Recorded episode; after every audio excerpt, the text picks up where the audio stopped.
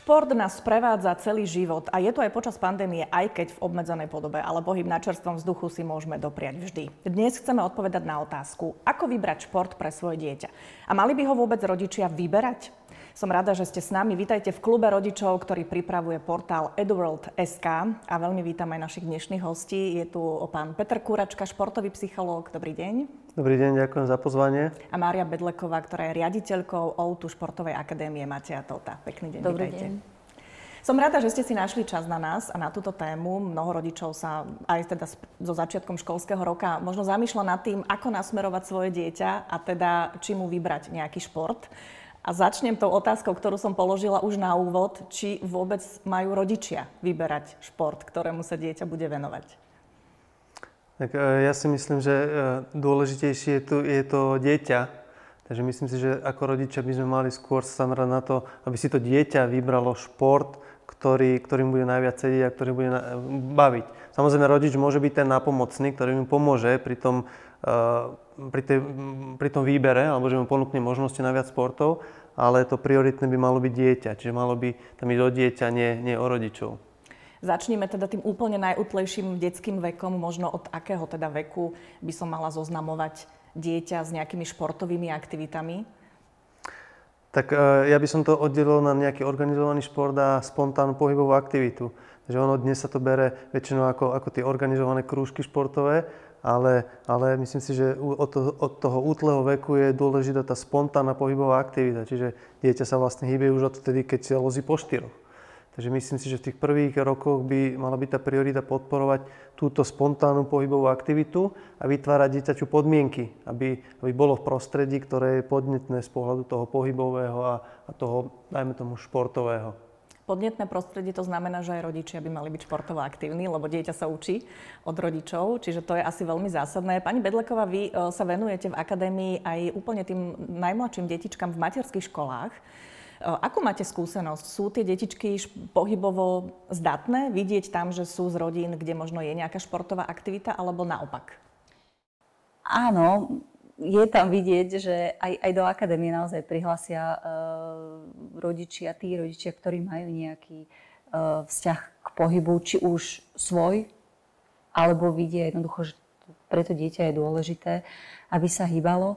Um, čo sa týka možno mm, konkrétne, že kedy prihlásiť to dieťa eh, na nejakú pohybovú aktivitu, je to veľmi individuálne. Trojročné dieťa a trojročné dieťa je obrovský rozdiel veľakrát, takže hm, my aj u nás v akadémii sa vždy snažíme rodičom povedať, že OK, príďte, vyskúšajte si, zistíte, že, lebo to nie vždy je len o tom, či to dieťa ten pohyb zvládne, ale musím brať ohľad na to, že to dieťa je treba súčasťou určitého kolektívu rozumie ono pokynom, ktoré dostáva zo strany trénera.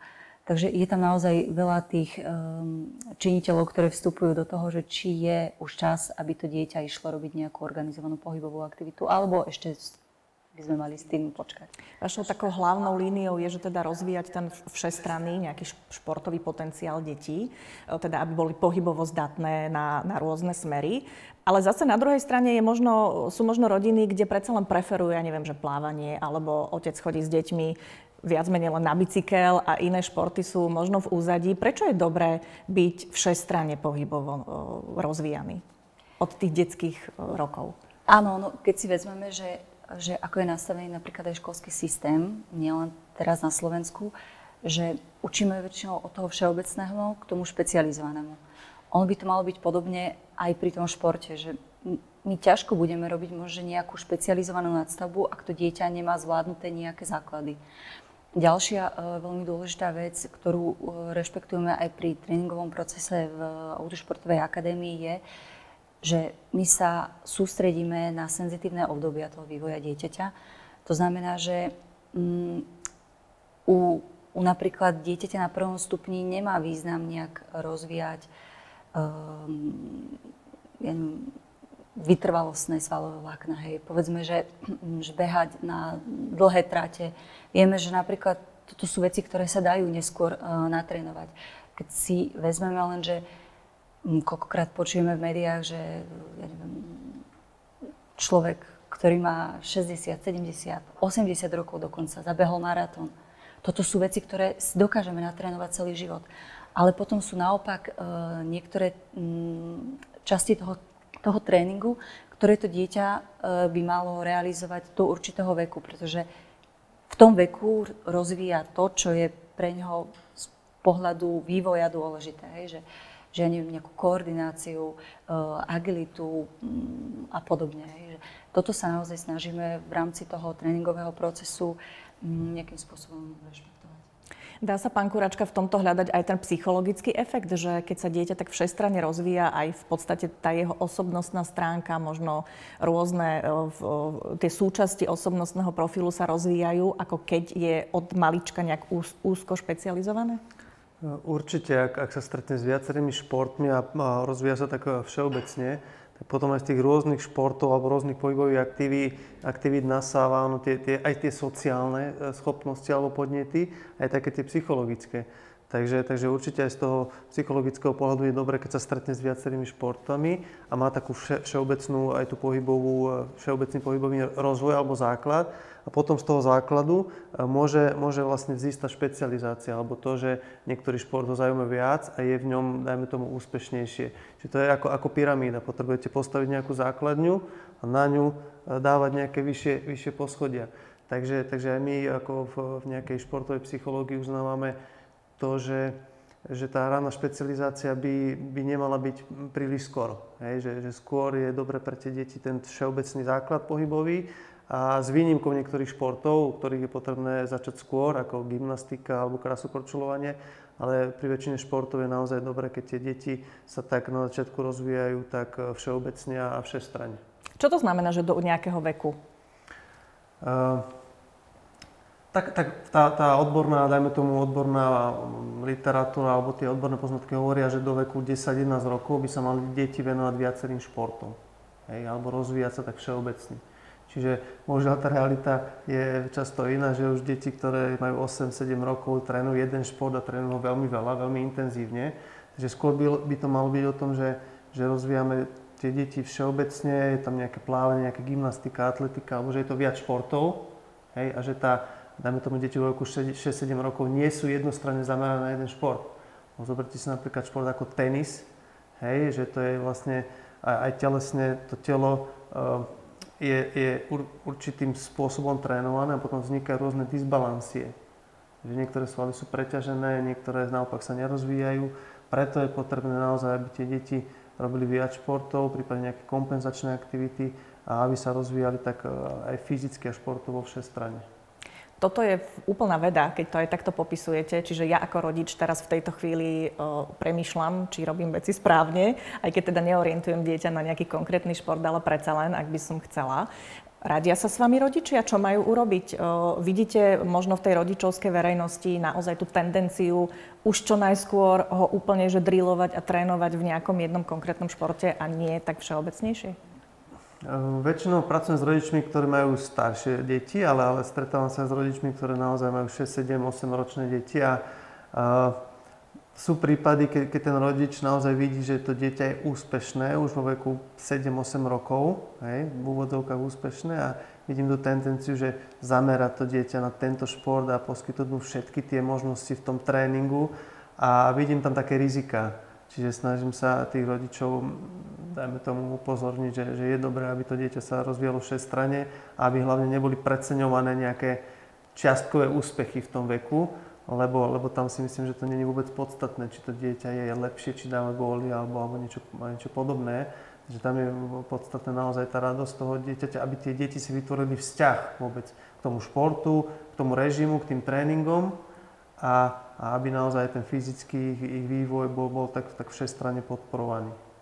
Pani Bedleková, ako vyzerá ten váš tréningový proces? Možno koľkokrát do týždňa? Či je to tak, že tie deti tam naozaj teda každú tú hodinu musia prísť, alebo ak sa stane, že neprídu, tak uh, nič sa nedieje?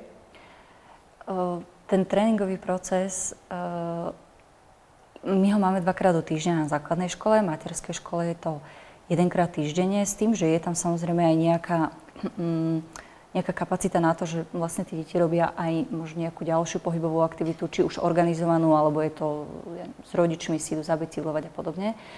Mm, Svetová zdravotnícká organizácia hovorí o tom, že mm, deti zhruba v tom veku 5 až 17 rokov by mali mať zhruba 60 minút denne pohybovú aktivitu. To zrovna vydala v čase, v čase pandémie v roku 2020 takéto, takéto vyhlásenie. Um,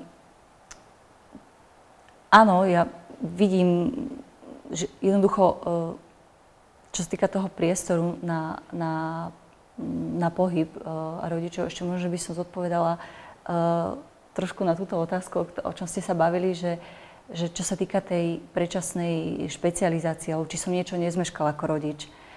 Uh, Matej začal schôdzov v 13 rokoch a je z neho olimpijský víťaz, čiže myslím si, že naozaj, že nič uh, nezmeškáme. A naopak uh, na otázku, že uh, rodičov, že mám úspešného športovca a chcem teraz uh, intenzívne robiť uh, tréningy a a e, veľa a tak ďalej, že sústrediť sa len na, na toto, to vôbec neznamená, že z neho bude úspešný športovec aj neskôr. E, mňa napadajú nejaké mená úspešných juniorov v tenise na Slovensku, ktorí neboli schopní prejazdiť po tom dospelom hej, e, športe. Takže mm, naozaj, že treba počúvať aj to dieťa, treba počúvať aj odborníkov pri tomto a e, preťaženosť detí pri športe, s tým sa stretávame aj u nás v akadémii. Preto môže tie dva, dve hodiny alebo teda dva tréningy týždenne sú fajn, s tým, že my naozaj počítame s tým, že dieťa má aj telesnú športovú výchovu na hodinách, teda malo by mať. Vieme, že máme naozaj na Slovensku veľký problém e, s oslobodzovaním od hodín telesnej výchovy. Počítame s tým, že to dieťa okrem toho ešte niečo robí. A teraz aj ten pohyb v škole by sa nemal špecializovať len na telesnú výchovu eh, v škole, na, na tie hodiny telesnej výchovy. Počítame s tým, že dieťa nejak príde do školy, má nejaký pohyb mm, na prestávkach a podobne. Tak vieme, že tú telesnú výchovu aj pandémia poznačila eh, že sa teda necvičilo len v exteriéri, ak bolo zlé počasie, tak je jasné, počas zimy to boli skôr také, že teoretické hodiny to mali byť, takže tam je to problém. Čiže dostávame sa asi k tomu, že opäť tá rodina je základ a keď chceme vytvoriť základ tých pohybových predpokladov aj u dieťaťa, tak e, to športovanie v rodine je asi absolútne kľúčové. Čiže spoločné športovanie, o tom sa bavíme. Ja by som to len podporil, lebo tie deti sa učia pozorovaním a učia sa tým, čo robia rodičia. Čiže keď je pre rodičov normálne, že idem hrať futbal, alebo tenis, alebo behať, alebo bicyklovať a robia to pravidelne, tak tie deti vlastne získavajú návyk, že toto je ten normálny životný štýl, alebo to, čo by sme mali robiť a ešte keď tie, tí rodičia vtiahnu tie deti do toho, že idú spolu bicyklovať, spolu si zahrajú futbal, tak je to, je to fantastický predpoklad, aby tie deti športovali. Hej, dnes je trend napríklad v, vo futbalových kluboch, že pre tie najmenšie detičky robia tréning tak, že trénujú spolu s rodičmi. Že majú tréning spolu aj otec, alebo môže byť aj mama a s dieťaťom, čiže vlastne majú 5 rokov a získavajú vlastne takto návyk, pretože tie deti niekedy sa boja trénovať alebo, alebo nechcú, ale keď je tam ten rodič, tak e, vlastne tým získavajú ten návyk tréningový a samozrejme aj posiluje sa ten vzťah, hej, rodič-dieťa. Takže, takže to spoločné sportovanie a hlavne to neorganizované, spontánne, myslím si, že je veľmi, veľmi dôležité. Tak úplne najlepšie by bolo asi vypustiť deti na lúku, skupinu detí a nech teda behajú a hrajú futbal. No to nie všetci máme také možnosti vo veľkých mestách, absolútne, niekde možno v obciach e, by sa to dalo, aj keď tam je zase absencia možno nejakých ihrisk. E, vy možno vidíte na vašich deťoch, že keď prídu prvú, na tú prvú hodinu, na ten prvý tréning, nepoznajú sa, že sú také asi trošku aj možno zarazené, hamblivé. Čo to spraví možno na konci školského roka? Čo to urobí s tým kolektívom na tom tréningu, takéto spoločné športovanie? Ten pohyb ako zábava a hra. Áno, a, a je to aj určitá sociálna skupina pre tie deti. Oni sa potrebujú mm, na to, aby na konci toho školského roka odchádzali s takouto radosťou, lebo myslím si, že čo sa týka toho tréningového procesu, on je vymyslený celkom fajn, že tie deti majú v rámci toho tréningu jednak robia to, čo je pre nich dôležité v tom veku, ale robia to zábavnou formou, že vlastne robia neviem, prekažkové, hry, prekažkové dráhy, e, súťaže, hry a podobne. E, systém hodnotenia je u nás založený na porovnávaní sa samých so sebou, nemajú súťaže ako také. Na to si myslím, že deti majú ešte celkom čas.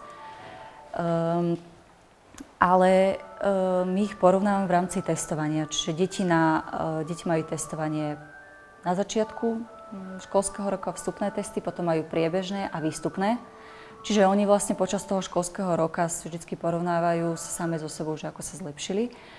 Ale keď sa vrátime ešte k tej uh, sociálnej skupine a uh, to lúčenie sa na konci školského roka, že ako odchádzajú, jednak uh, dokázali sme to, dokázali sme si um, vytvoriť ten návyk, že ideme dvakrát týždenne na ten tréning poctivo uh, a nevynechávame ho a, a podobne a tešíme sa na ňo.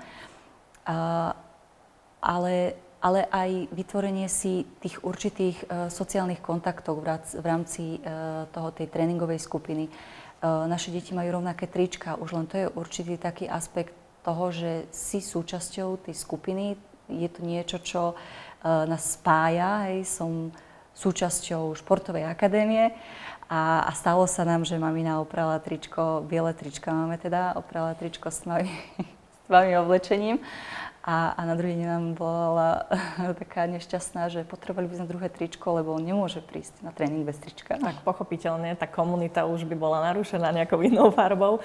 Vrátim sa k tomu testovaniu, keď ste hovorili, že teda majú vstupné testy potom na konci školského roka. Čiže dá sa naozaj reálne povedať, že tie deti napredujú potom pohybovo po všetkých stránkach? Určite áno. Vezmeme si, že my dospelí potrebujeme 3 mesiace na to a vidíme, aj cítime rozdiel, keď športujeme aj pravidelne. A aj na tých deťoch to vidieť. Vidieť to... Mm, nám vyhodnocujú testy na Univerzite Konštatina Filozofa, že nerobíme si to, my teda nerobíme si to my sami, výsledky posielame tam, e, kde sa spracovávajú. Spracovávajú sa vstupné a výstupné testy. Tie priebežné sú dôležité hlavne pre toho trénera, pretože on má ešte čas e, zmeniť ten tréningový proces pre, toho, pre to konkrétne dieťa, že on vidí, že jednoducho toto dieťa napríklad vo flexibilite zaostáva a nemalo by, pretože sú nejaké aj slovenské štandardy, ako by um, to dieťa zhruba v tom veku, a samozrejme u dievčat a u chlapcov sú, sú tie štandardy trošku iné, ako by to malo asi vyzerať? A vtedy vlastne skúma, že um, čo tam môže byť za problém, či je problém v nastavení tréningového procesu, alebo či má to dieťa nejaký e, zdravotný problém, alebo to vychádza napríklad z jeho histórie, aj toho, čo už má to dieťa za sebou a podobne. Um, takže vidieť, určite vidieť rozdiely nie len v súvislosti s tým, že to dieťa rastie a nejakým spôsobom sa vyvíja, ale vidieť ho, vidieť to v tom, že jednoducho to dieťa za ten rok má naozaj niečo natrénované a sú k tomu aj, uh, povedala by som, že exaktné výsledky. Pán Kuračka, Prečo potrebujeme šport pre duševné zdravie? Čo to robí s psychikou dieťaťa, ak pravidelne športuje? Neviem, či je reálne dnes, že hodinu denne, to by bol asi ideál, ale predsa len, keď sa dostane k tomu pohybu, uh, aký to má vplyv na duševné zdravie detí? Ten šport má, má vplyv na rôznych, rôznych sférach a ten jeden efekt je ten socializačný, že väčšinou športujú deti v kolektíve to je veľmi dôležité, lebo tie deti sa tam učia presadiť v tom kolektíve, vedia potom lepšie komunikovať. A čo je dôležité, človek e, funguje v takom nejakom návykovom e, systéme alebo v režime. Čiže ten šport, čo je taká možno jedna z najdôležitejších vecí, dáva tým deťom určitý režim.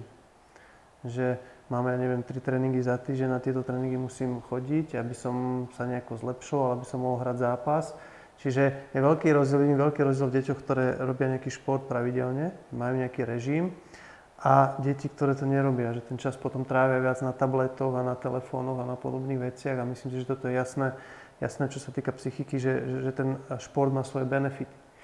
A potom tie, tie, ten šport učí deti aj takej nejakej cieľavedomosti a že niečo potrebu, na niečom potrebujem pracovať, aby som to dosiahol a nepríde to hneď. Hej, že niečo musím obetovať, niečo, niečo musím prekonať.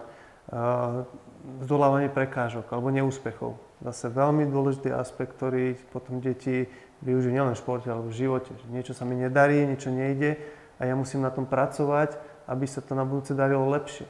Takže, takže toto sú veľké podľa mňa benefity, ktoré tie deti získajú v športe a není veľa oblastí, kde, kde môžu tieto, tieto schopnosti sa rozvíjať. Takže ja si myslím, že aj v, toto, v tomto pohľade je ten šport veľmi dôležitý. Používate ho aj ako terapiu? Že príde rodič možno s nejakým problémom, že má s dieťaťom v, okrem možno tých pohybových a ja neviem, s učením, alebo že je také nejaké nevybehané, že má príliš veľa energie a nevie večer zaspať. Čiže je dobrá terapia športom v tomto prípade? Ja väčšinou, keď príde rodič s takouto vecou, tak eh, ho odporúčam niekomu inému, lebo nie som na to odborník, ale, ale rozhodne by som mu to odporúčil, hej, keď, kebyže s tým rodičom pracujem. Ten základ sme povedali rodina, čiže rodičia by mali asi vyskúšať s tým dieťaťom a ukázať mu čo najviac športov, možno pohybových aktivít, aké, aké existujú, aby si dieťa zvyklo na to športovanie. Ale čo mám urobiť potom, keď už príde teda do kolektívu, či už do materskej školy alebo do základnej školy, kde už sú aj vzdelávacia činnosť, nejaká teda mimoškolská, krúžky napríklad. Mám mu vybrať viacero športových krúžkov, prebárs dvakrát do týždňa, trikrát do týždňa, aby to teda bolo také rôznorodé, alebo ako mám postupovať? Tak ja by som k tomu povedal e, toľko, že je dobré, aby si to dieťa vyskúšalo viac športov, že dajme mu možnosť, hej, že je tu nejaké plávanie, tenis, futbal, dajme mu možnosť vybrať, že na ktorý šport chce chodiť a a je úplne, ak chce treba viac športov vyskúšať, tak by sme to mali len podporiť hej, v tom veku 6-7 rokov. Že aby to dieťa naozaj si vyskúšalo, o čom je ten tenis, hej, aby tam rozvíjalo zase nejaké iné aj fyzické, ale aj psychické schopnosti. Dajme možnosť, aby, aby robilo plávanie. Takže ak má chuť robiť viac športov, určite by sme to mali podporiť a prípadne by sme ho mali nasmerovať. Vyskúšaj si, je to nejaké plávanie, tenis alebo atletika, gymnastika.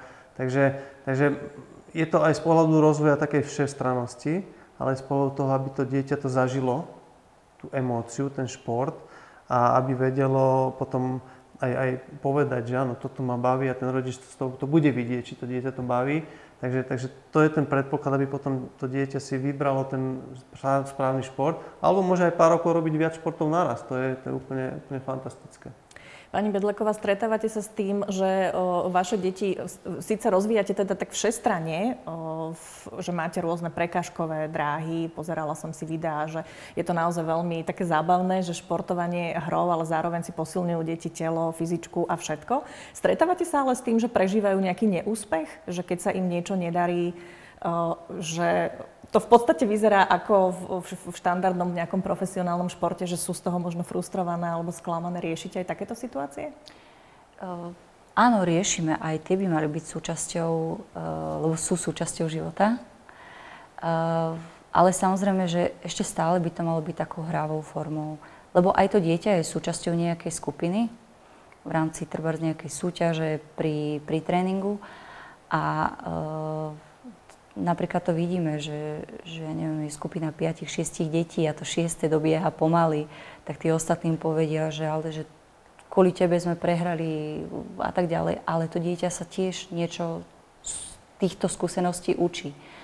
Hej, takže m, mm, aj keď um, my v akadémii si myslíme, že dieťa má ešte na šport a súťaženie čas, respektíve na to sú už potom profesionálne športové kluby a športové zväzy, aby um, dieťa sa vedelo neskôr vysporiadať s výhrou, prehrou. Um, niekedy neviem, že čo je ťažšie, ale v tomto veku je to ešte v rámci tej hry. Lebo aj to dieťa sa musí naučiť, že v hre je niekto, kto vyhrá a kto prehrá. Že nie je to tak, že že všetci sme vždycky len výťazí. Proste takto v živote nechodí.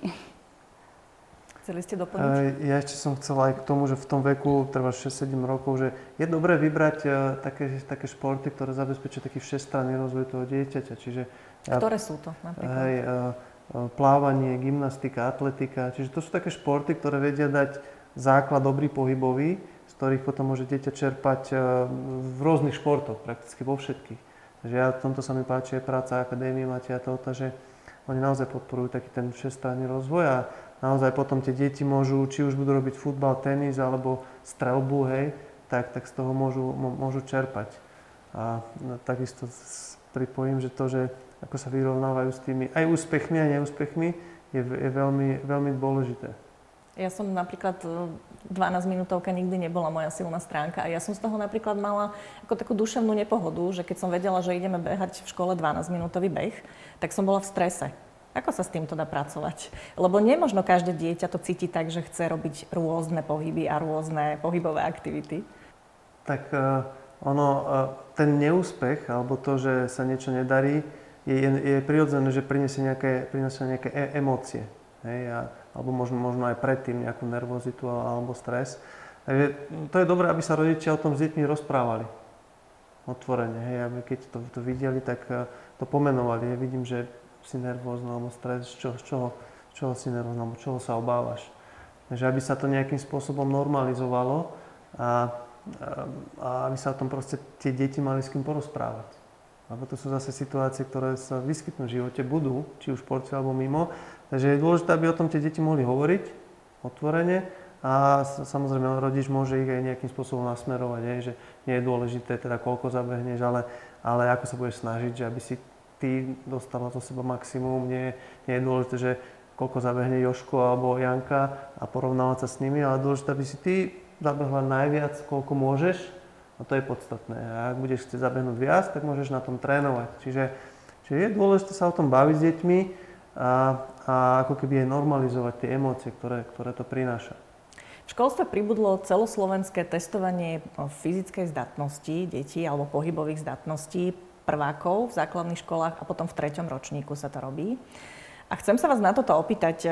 Ministerstvo školstva to v podstate argumentuje alebo vysvetľovalo verejnosti aj tým, že chcú rodičom povedať, že na aký šport sa hodí ich dieťa. Je toto cesta? Zistiť, na čo sa hodí moje dieťa? Dá sa to vôbec takto, že sa prebehne dieťa nejakým testom, nejakými desiatimi cvičeniami a potom poviem, že táto skupina športov na toto sa sústreť? Uh, dá sa to, neviem, či už v tomto veku. A neviem, či týmito testami, mm, tam mm, nie som si istá, ale mm, nemyslím si, že toto testovanie je na škodu.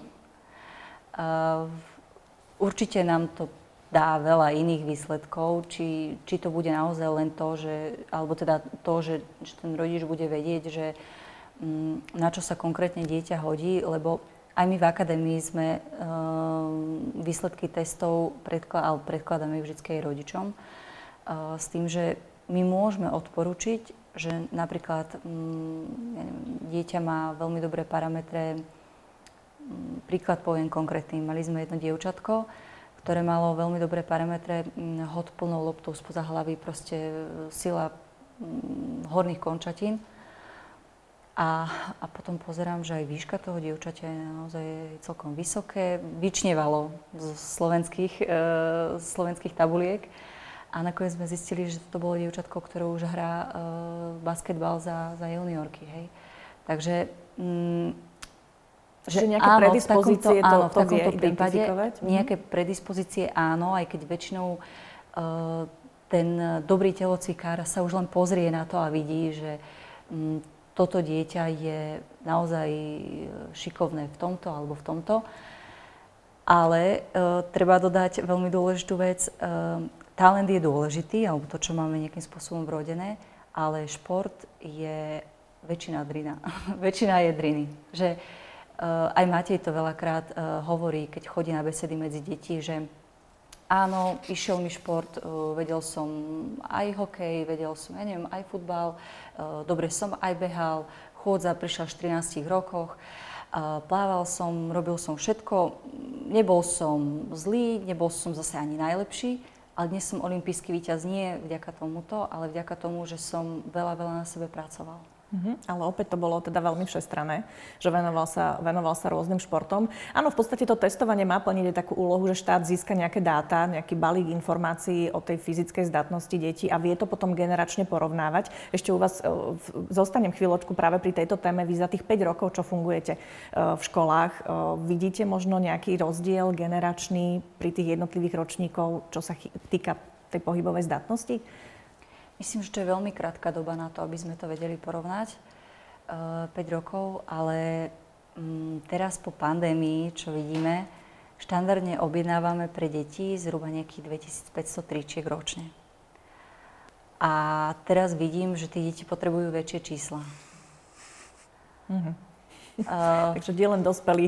Nie len dospelí, ale aj deti potrebujú väčšie mm-hmm. čísla. A to si myslím, že je stále malá vzorka na tieto výsledky. Tak e, aj to asi hovorí mm, trochu o tom, že nielen my dospelí sme zostali uväznení doma, ale aj deti ano. sa maličko hýbali. A teda generačne sú výskumy, ktoré hovoria, že tá fyzická zdatnosť išla výrazne nižšie oproti našej generácii, alebo teda našich rodičov, ktorí, ktorí športovali, ja neviem, čo sa týka fyzickej kondície, vytrvalosti, možno nejaké obratnosti. Dáte mi za pravdu. Áno, áno, ja som v kontakte s trénermi a tí, ktorí trénujú dlhodobo, tak jednoznačne hovoria, že keď im mali športovcov, ja neviem, pred 20 alebo 15 rokmi, tak tá zdatnosť bola oveľa vyššia. Dnes im prídu na tréning, ja neviem, futbaloví, hokejoví chlapci, ktorí nevedia spraviť kotúl alebo nevedia spraviť nejaký preskok cez kozu. Naozaj tie schopnosti, skills, čo sa týka porovnania nejakej, nejakých vekových kategórií, idú dolu, alebo teda majú tie deti nižšiu, nižšie tie športové schopnosti. Základ je teda nechať deti športovať čo najviac a najrozličnejšie do nejakého veku, tých 10-11 rokov plus minus, alebo kým ono samo nezačne nejak intuitívne inklinovať k nejakému inému športu. Stačia pre takú definíciu, že na aký typ športu sa hodím, alebo čo by som chcel robiť, fyzické predpoklady, alebo by mal rodič brať do úvahy aj povahu dieťaťa? Sú nejaké, je nejaká črta povahová, ktorá nie je vhodná pre nejaký typ športu? Dá sa aj v tomto pracovať? Ja som v tomto taký veľmi opatrný, lebo vidím, že v tých športoch, v jednom športe sú naozaj rôzne typy detí, ľudí, osobností. Takže, takže ja moc nespájam tie povahové črty alebo nejaké charakteristiky s typom športu. Naozaj máte futbal, kde sa presadia extroverti, introverti, kde sa presadia také vedúce osobnosti alebo skôr stiahnuté, stiahnutí ľudia alebo, alebo deti. Takže v tomto by som, by, som to, by som to naozaj nespájal a vidím tam skôr naozaj každý je individuálny a skôr vníma to dieťa, že ako sa cíti v tom športe na tých tréningoch, ako sa tam dokáže rýchlo učiť veci, aký, aký, akú emóciu z neho vidíme na tom tréningu alebo po tom tréningu. Takže toto sú veci, ktoré ja by som viac sledoval a vnímal naozaj, že či to dieťa má tam radosť, či, či sa dokáže učiť tie veci rýchlo, či dokáže robiť pokroky a toto sú také indikátory, ktoré hovoria, tento šport je vhodný pre to dieťa alebo, alebo skôr, že to dieťa si vybralo nejako vnútorne tento šport. Vy máte akú skúsenosť možno s tými povahami detí, ktoré sa vám stretnú na, na tréningoch? Uh... Možno v tom zmysle, že či dokážu uh, prekročiť ten svoj tieň a že či vidíte možno pri nejakom bojazlivejšom dieťati, že v, pri tom športe sa to stráca, tá bojazlivosť zrazu. Tak hovorí sa, že šport je takým univerzálnym lepidlom. Uh, či už pri deťoch, ktoré majú ja neviem, pri inklúzii a podobne, že aj deti so špeciálnymi potrebami. Ale mm, tu je veľmi, veľmi dôležitý prístup toho trénera. Jednoducho sú deti, ktoré potrebujú pochváliť pred celým kolektívom. Sú deti naopak, ktorému keby ste to urobili, tak by sa najradšej schovalo do tej najväčšej e, škárky niekde, že naozaj ten tréner potrebuje poznať deti, ktoré má v tej tréningovej skupine a vedieť, ako ku ktorému e, pristupovať tak, aby to dieťa potom vedelo motivačne čo najlepšie zužitkovať ten, ten jeho prístup toho trénera. To sa už rozprávame o deťoch, ktoré už športujú, ale my vieme, že máme skupinu detí, asi je dosť veľkú, ktorá jednoducho nešportuje, či už pravidelne nešportujú, alebo ich zaujímajú úplne iné veci ako tá pohybová aktivita. Už ste to aj načrtli, že ospravedlnenie na telesnej výchove napríklad veľmi veľa pribúda, že rodičia sami uh, sú v tomto aktívni možno viac ako by mali. Takže ako namotivovať uh, deti, aby sa, aby sa hýbali? Čím je podľa vás uh, spôsobené napríklad to, že tú telesnú výchovu tak systematicky ignorujú aj za pomoci rodičov? Z môjho pohľadu je tam ten faktor rodičovský, že akú váhu tomu pripisujú rodičia, či ich v tom podporujú, že OK, tak nemusíš ísť na telesnú, ja ti dám nejakú ospravedlnenku. A teda to aj, či tí rodičia športujú. A druhá vec je aj prístup toho učiteľa.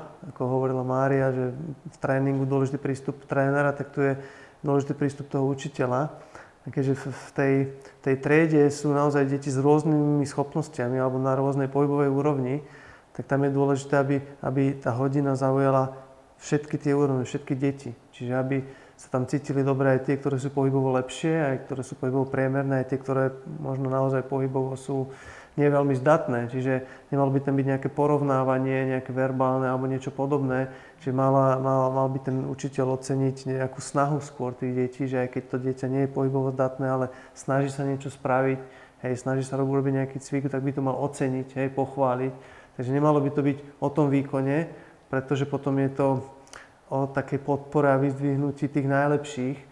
Tí, ktorí sú pohybovo menej zdatní alebo, alebo priemerní, tak, tak skôr sú takí demotivovaní potom.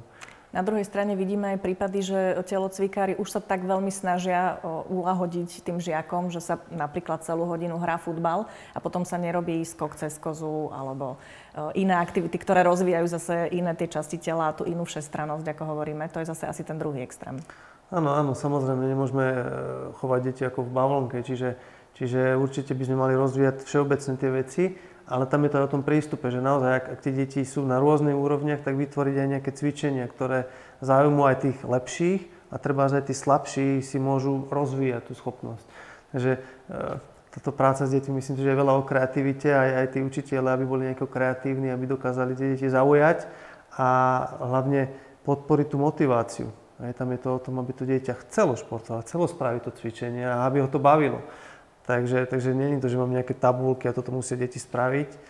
To je skôr o tom, o tom ako vzbudiť tú, tú vášen pre ten pohyb alebo, alebo tú emóciu, to, aby dieťa išlo rado robiť ten preskok hej, cez kozu, aby to išlo rado robiť aj to, čo je tam najlepšie, ale aj to, čo tam nejak výkonnostne zaostáva čo nie je ľahké určite pre učiteľov. Určite, určite. Na druhej strane uh, asi nie sú stále na to pripravovaní dostatočne v rámci pedagogického vzdelania, ale to už je zase to už je zase iná kapitola, ale vy sa stretávate vlastne s tými trénermi, určite aj s, s učiteľmi, mávate často debaty aj na túto tému.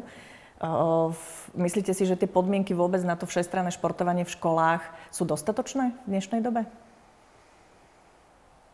Tak e, myslím si hlavne, že na školách tomu nedávajú vo väčšine prípadov až takú prioritu. Tomu, že ten šport, pohyb je pre deti strašne dôležitý a rozvíjať ich a dať im aj tú motiváciu je kľúčové aj pre to ich zdravie, duševné, fyzické. Takže, takže skôr sa tá telesná výchova berie ako, no však to je nejaký ako okrajový predmet. Takže Takže mm, fyzické podmienky sa zlepšujú, staviajú sa ihriska, ale myslím, že také hodnotové zostávajú dosť nízko, že, že tá telesná výchova a pohyb je v, takém, takom rebríčku tých priorít a hodnot dosť nízko. A potom, potom aj tie hodiny, hodiny telesnej výchovy a celý ten systém proste vyzerá, vyzerá, podľa toho. Akadémia v tomto prišla s aktivitou, že na tých školách, s ktorými spolupracujete, tak uh, chcete ponúknuť tretiu hodinu telesnej výchovy. Ako, si, ako to bude vyzerať? Áno, no... Mm, na Slovensku 97. Uh, máme dve hodiny telesnej, mali sme tri, niektorí si to ešte pamätáme, máme teraz len dve. Mm, že Maďarsko má 5 hodín, Polsko má 4 hodiny, vôbec ako tak v rámci Európskej únie sme na chvoste, no, Slováci čo sa týka v počte hodín týždenne telesnej a športovej výchovy. Um, a dlhodobo sa vedú uh, diskusie, že akým spôsobom zaradiť tretiu hodinu. My vieme, že máme, um, my máme školský zákon, ktorý nám určuje to, koľko hodín môžu mať deti na prvom stupni. A uh, to sú jednoducho veci, s ktorými tiež sme nejakým spôsobom obmedzení. A mm, sú dve také možnosti a my, my sme ich aj v rámci tohto projektu uh, tým školám predostreli. Jedna možnosť je, že školy majú možnosť zaradiť tretiu hodinu telesnej v rámci disponibilných hodín. To sú tie také voľné hodiny, kde sa môže tá škola rozhodnúť, či to bude neviem, biológia, či to bude matematika a podobne. Um, alebo, a je to klasicky začlenenie v rámci rozvrhu, alebo uh, sa to prilepí akoby ku rozvrhu ako tretia hodina telesnej výchovy, ale je to mimoškolská aktivita. Mm, väčšina, väčšina škôl, ktoré sú zapojené do tohto mm, projektu, musím povedať, že v rámci spolupráce s Úniou miest e, sme oslovili mesta, asi všetky mesta na Slovensku a mohli sa, mohli sa zapojiť, kto sa prvý zapojil, ten e, prvý tento projekt získal. Eh, väčšina týchto škôl si to zaradila v rámci týchto disponibilných hodín, čo je pre nás tiež trošku takým eh, zrkadlom toho, že tie školy si to vedia takto predstaviť. Eh, a potom sú teda školy, ktoré to majú ako mimoškolskú aktivitu. Dôležité je, že to majú. Majú to pre nejakú jednu konkrétnu triedu. My sme to prioritne chceli pre aktuálnych druhákov, ktorí vlastne aj, aj tou pandémiou asi tak najviac dostali, by som povedala, že z pohľadu tej telesnej výchovy toho najmenej. Takže, mm, takže takýmto spôsobom vidím, že školy to prijali e, veľmi s otvoreným náručím, lebo my v rámci nášho projektu sa snažíme tým školám aj pomôcť. Teraz nielen v zmysle toho, že, mm, že možno, že kritizujeme to školstvo, aké je, ale na druhej strane, že tie školy majú naozaj aj, čo sa týka administratívnej, tý, takej, tých, tých povinností, naozaj veľmi veľa. My sa im to snažíme čo najviac uh, uľahčiť, uh, poskytujeme im časovo-tematický plán, teda osnovy na tú tretiu hodinu, uh, ktoré kopírujú štátny vzdelávací program. Uh, tí učitelia dostávajú metodiku, čiže uh, snažíme, vyš, školíme ich. Týmto vlastne reagujeme trošku na to, čo, čo sa tu už spomenulo, že, že aj tá kvalita m, tých učiteľov na prvom stupni z pohľadu toho, ako učia telesnú výchovu, nie je vždy taká, ako by sa očakávalo. Tu treba drať, dať, uh, brať pohľad aj na to, ale teda ohľad aj na to, že že učiteľia na prvom stupni musia odučiť aj matematiku, aj slovenský jazyk, aj čítanie, všetky ostatné predmety. Nie sú to len telocvikári. Takže mm, samozrejme, že aj tá kvalita potom nie je možno že taká ako pri niekom, kto vyštudoval len fakultu telesnej výchovy. Chcem vás poprosiť na záver ešte o také zhrnutie pre rodičov, ktorí nás pozerajú. Skúsme možno v takých piatich bodoch teda poradiť, ako pristupovať k športovaniu svojho dieťaťa a ako mu teda vybrať šport, aj keď sme si povedali, že ten konkrétny výber by nemal byť na rodičovi. Tak môj taký typ prvý je, že tí rodičia by sami, ako my rodičia by sme mali športovať. A športovať čo najviac spolu s tými deťmi. Čiže to je taká prvá vec, ktorou my môžeme pomôcť, aby, aby športovali a aby, aby ich ten šport vťahol. Uh-huh. Úplne s vami súhlasím. Rodičia musia ísť príkladom tým deťom, tí deti kopírujú správanie rodičov, podporovať deti športu. Um, a možno, že ešte jedna taká rada e, z našej strany ako akadémie, že mm, nepremietať si svoje túžby do svojho dieťaťa. Áno, to je dobrá rada na záver, si myslím, lebo v tomto často rodičia robíme chyby a už len možno také odporúčanie, aby sa snažili čo najvšestranejšie to svoje dieťa pohybovo rozvíjať, lebo má to aj fyziologický, motorický e, význam pre motorické schopnosti a tak ďalej. Ďakujem vám veľmi pekne, že ste nám tak objasnili viac do hĺbky túto tému, ako je to s tým športovaním u dieťaťa a čo je vlastne pre deti dôležité. Našimi dnešnými hostiami bola pani Mária Bedleková, riaditeľka OUTU Športovej akadémie Mateja Tota a športový psychológ Peter Kuračka. Ďakujem vám, pozdravte od nás Mateja. Veľmi mu držíme palce do, do jeho ďalšej kariéry. No a ja vám ďakujem, že ste nás sledovali, pozerali ste klub rodičov. Môžete si nás vypočuť aj v podcastovej podobe a teším sa na vás niekedy na budúce. Pekný deň.